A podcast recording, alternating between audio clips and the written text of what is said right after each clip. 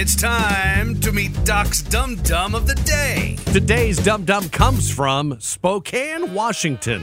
Thinking you know the law better than those whose job it is to uphold the law can come back and bite you in the butt. Just ask 28-year-old Amanda Baporis of Spokane. It all went down early Monday morning, really more like late Sunday night. Amanda was behind the wheel of a Ford F-150 cruising down State Route 27. She had two passengers with her, and one of them called 911 to report they were being chased. They were hitting speeds of 100 miles per hour, but couldn't shake the guy.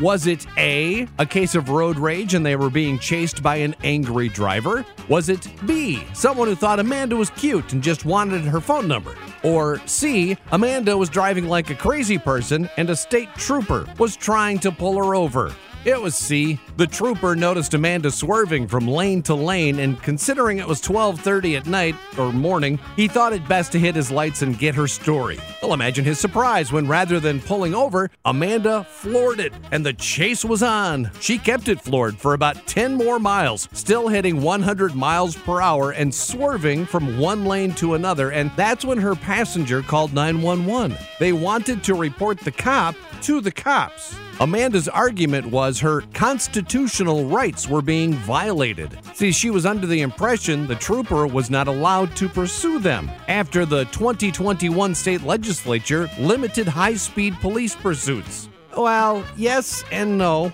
That decision's up to a trooper supervisor, and that supervisor had already authorized the chase. So Amanda finally pulled over, and guess what they found in the truck?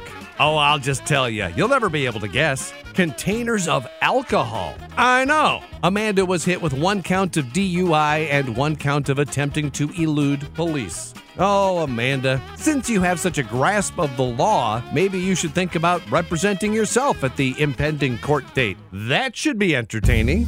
And you are Doc's Dum Dum of the Day.